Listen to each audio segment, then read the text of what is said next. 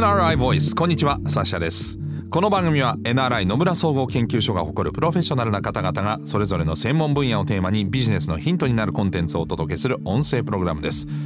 今回お話を伺うのは NRI 社会情報システム株式会社代表取締役社長の小松隆さんです。どうぞよろしくお願いいたします。よろしくお願いします。えーこのシリーズでは新たな時代を迎えるシニア就労をテーマに4回にわたってお話を伺っていきます。早速ですが初回はどういったお話でしょうか？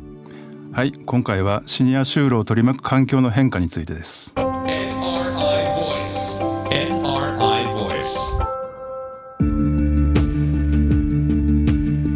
改めましてお話を伺っていくのは NRI 社会情報システム株式会社代表取締役社長の小松隆さんです、えー小松さんのプロフィールまずはご紹介させていただきます。1989年に NRI に入社。主に産業分野をご担当されまして大規模 IT アウトソーシングのプロジェクトマネジメントやあとは IT 戦略立案などコンサルティング業務に従事。2018年に NRI 社会情報システム社長に就任してからはですねシニア就労分野のですね IT サービス事業をご担当。えー高齢者の社会参画促進そして情報格差解消など豊かなウェルエイジング社会づくりへのですね貢献を目指しましてデジタルを活用した新規事業企画やそして調査研究に注力をされています。この分野のスペシャリストということで、えーシニア就労を取り巻く環境の変化について伺っていくんですが小松さん、はい。あの今の世の中まあね人生100年時代なんていうふうに言われたりとかですね生涯現役社会なんていうふうにも言われているんですよね。はいそうですね。はいあの長く生きると言いましてもあの現在の日本社会においては働く人が引退後の余暇の時間をゆっくりと過ごすというような昔のイメージからはかなりあの程遠くなっているのが現実ですそうですよね。あの人生100年時代はあの言い換えれば意欲ある高齢者が長い期間自分らしく働きえー社会参画するそんな選択肢を持てるような時代と言い換えてもいいものかなというふうに思いますはい。これから本格的に到来する新たな時代の鍵となるのは、キーワードとしましては一つは健康ヘルスケアとなりますけれどももう一つは働くこと就労だというふうに考えております、私が子供の頃はねなんか仕事を辞めたら縁側でお茶をすすりながらみたいな孫を見るみたいなそんなイメージがありましたけどだいぶ変わりましたね。もうすっかりその時代は昔の話ということそうですね。でいわゆる65歳定年の義務化といった話も、えー聞こえてくるんですけれどもあのシニア就労っていうのはその取り巻く環境どんどん変化してこれからも行くんでしょうか？はい、あの一旦少し過去の歴史を振り返ってみますとあのかつて定年は55歳だった時代がございます。そうですか。はい。55歳ってのもあったんですか？はいありましたはあで80年代頃にはい。60歳が主流になって、えで2000年代から段階的に65歳に引き上げられてきたとい。いうことであの人が働く長く働くための環境というのはかなり長い時間をかけて変わってきたという経緯がございます。はいでそれがあの私が申し上げたいのはこれからの時代さらに新しいフェーズに入るというふうに考えておりましてうん例えば現在40代ぐらいの人私もそうですけどはいはいが10年15年先はい60代になる頃にはシニア就労を取り巻く環境というのはいろいろな意味で現在とは大きく変わってるんじゃないかというふうに考えています。えもっと長くなるとか？はいあそうですか。えーではあの現在のシニアの働く意欲っていうのは実際にまあその65歳前後の人たちもしくはそれ以降の人たちどんな状況にあるんですか？意欲的には。はい、どのくらいの方があの今シニアで働いているかという数字なんですけれども、はい。これはあの国の総務省の労働力調査というのがあって、ええ。それによりますと65歳以上の働いている人は2021年度の統計ですと912万人ということであの65歳以上の方っていうのはまあ大体3600人ほどおりますので、はい。4人に1人が働いているとへいうそういう計算になります。えでこの数字ですねたった10年前は、はい。あの570万人というふうに、えー統計されてましたので、えはい。まあ、なんと60%もこの10年間で増えたという計算になります。あの年代別にあの見てみますとこれは当社の調査によるんですけれども、うん。60代前半の男性は77%が働いていると、うん60代後半の男性でも約半分の48%が働いているという計算になります。すごいな。912万人っていうと今あの大体新生児が80万人台ぐらいですよね。そうですね。そうすると10年分ぐらいのはい。0歳から10歳ぐらいの子どもたちが働いてるのと同じ数ぐらいが65歳以上働いてると。ねはい。相当貴重な労働力だってこともこれは伝わってくるわけですけれどもそうなってくるとまあこれ働いてる人ってことなんですけど働きたいかっていう問題もあって、はい。ゆっくり暮らす先ほど言っていたイメージは過去にものになったとはいえ実際にシニアの方はどのぐらいまで働きたいなんていうそういう調査もあったりするんでしょうか？はいこれあの我々の調査によるものなんですけれどもあの例えばあの50代の人に何歳まで働きたいかということを調べるとですね平均して65歳までというふうにお答えになります。そうですか、はい、ただですねこの回答の中にはあのそれ以外に健康である限り働き続けたいという方がそれ以外にまたいてですね、はい、でそういう方が仮にあの健康寿命の手前ぐらいまで働くというふうに仮定して、はい、あの試算しますと50代の人は大体678歳ぐらいまで働きたいと考えているのがこれが実態に近いものかなというふうに思います。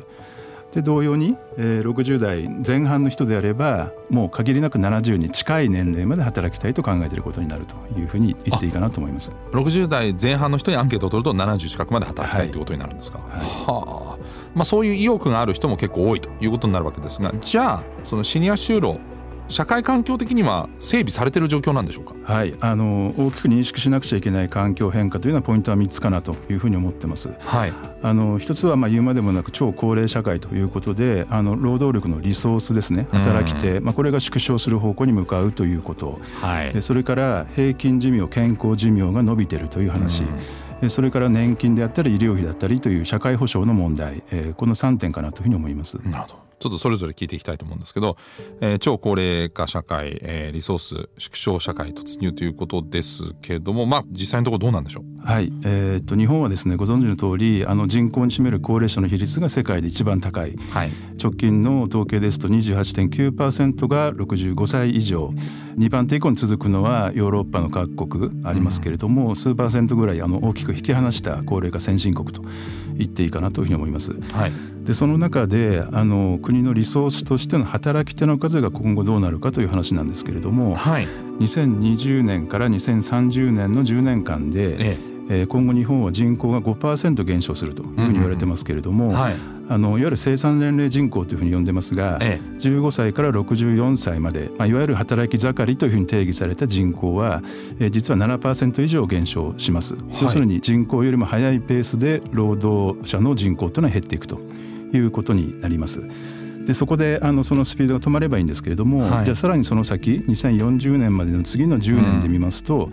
今言った生産年齢人口というのは、えー、13%も減少するということで、えー、と減少のスピードというのはさらに増していくということに、えー、なります。まあ、こういったことを背景に65歳以上の高齢者で働く人先ほど申し上げたように4人に1人という割合ですけれども、まあ、これは実は韓国に次いで世界で2番目に高い数字ということになります。うわまあ、その日本の現状を考えると生産年齢人口というか、まあ、その仕事ができる人数を確保するためにはそうするとシニア層も働かないと同じ人口は維持できないっていうことになるわけですけれども、はいはい、ただ一方でまあ技術の進歩で AI などねその機械化によって一部の仕事はまあ代替されるという面もあると思うんですがこの辺はどうでしょうはいあのこの辺はまあ人によって解釈いろいろあるかと思うんですけれどもあの定型的な業務ですとか、まあ、AI によって学習が可能になるような仕事を中心に、まあ、大体は一定のスピードで進むのは間違いないとは思いますけれども、はい、一方で高齢者ですとか、まあ、もしくは女性ですとか、まあ、そういった経験知恵が必要となるようなシーンのようにですねデジタル化が進むからこそ逆に見直されるようなアナログの分野、はい、こういったものが今後注目されると思いますし、ええ、もしくはあのデジタルと協調するようなヒューマンスキル、うん、まあ、こういったものが求められる仕事への価値が増していくだろうというふうに言われているところです。なるほどまあ、機械では補填できない部分もあるということですね。はい、でそうなると気になるのが2つ目の平均寿命健康寿命の伸びということになるんですがこれがだから労働人口を、えー、キープするためにもちょっと鍵になりそうですね。はい、はい。あの特に注目しているのは健康寿命の方で、ええ、男性はあの直近の数字ですと72.68歳。女性が75.38歳というふうになってますが、はいこれはあの年々伸びているのはあの言われている通りですが2040年にはこれがさらに3歳伸びるというふうに予測されています。3歳と言いますと男性ですと75歳ですね、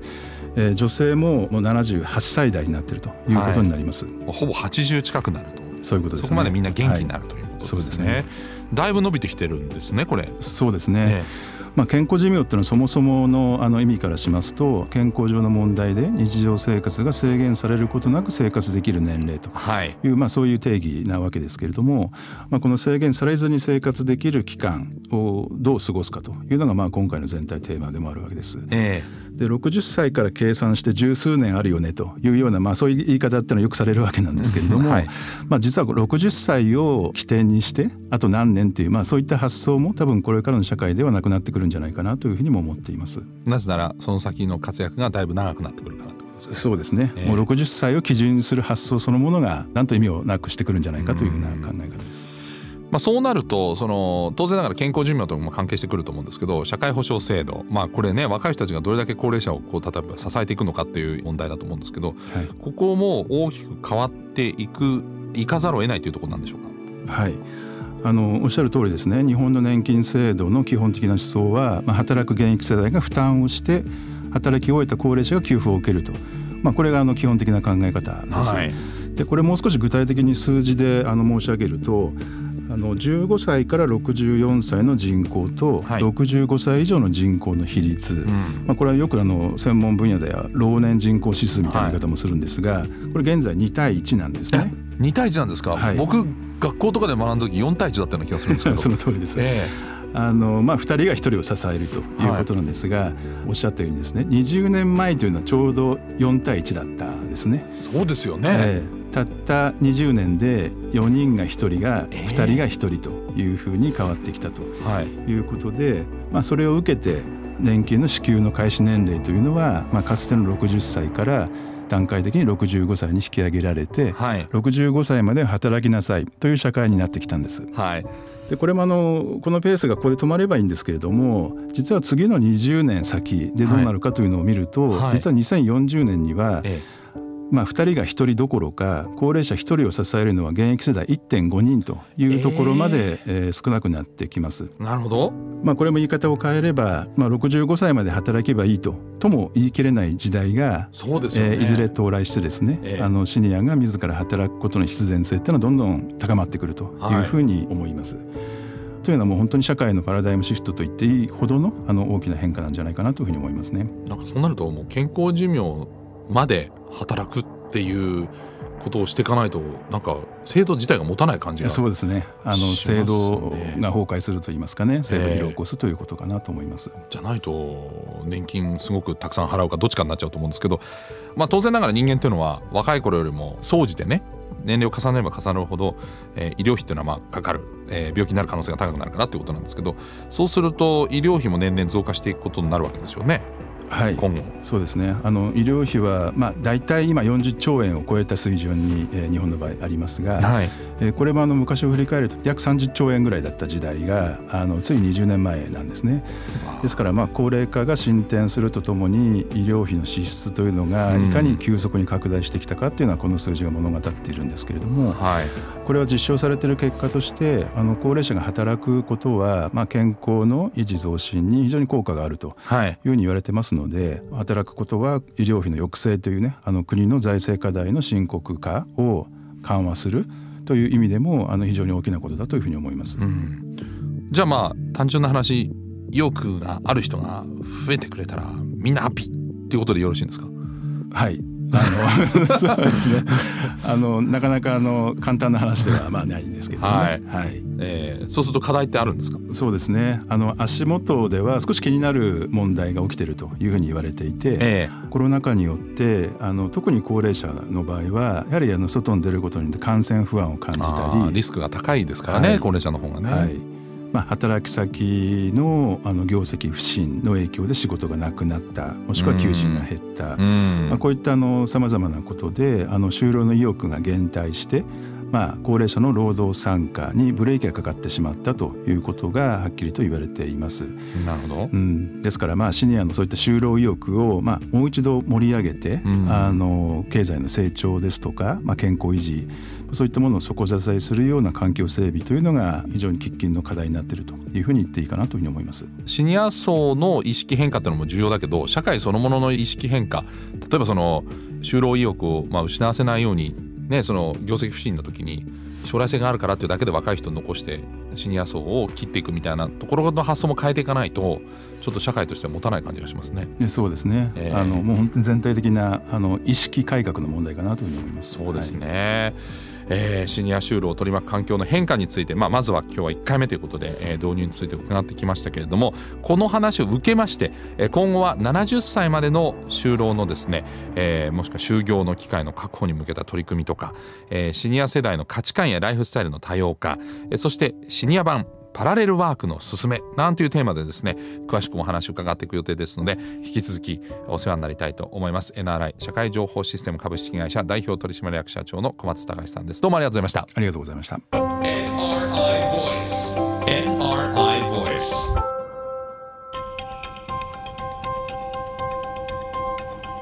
NRI Voice この番組は Apple や Google などのポッドキャストのほか NRI のウェブサイト内からもお聞きいただけます。NRI ボイスで検索してチェックをお願いします。引き続き新たな時代を迎えるシニア就労をテーマにお話を伺っていきたいと思います。ナビゲーターはサシャでした。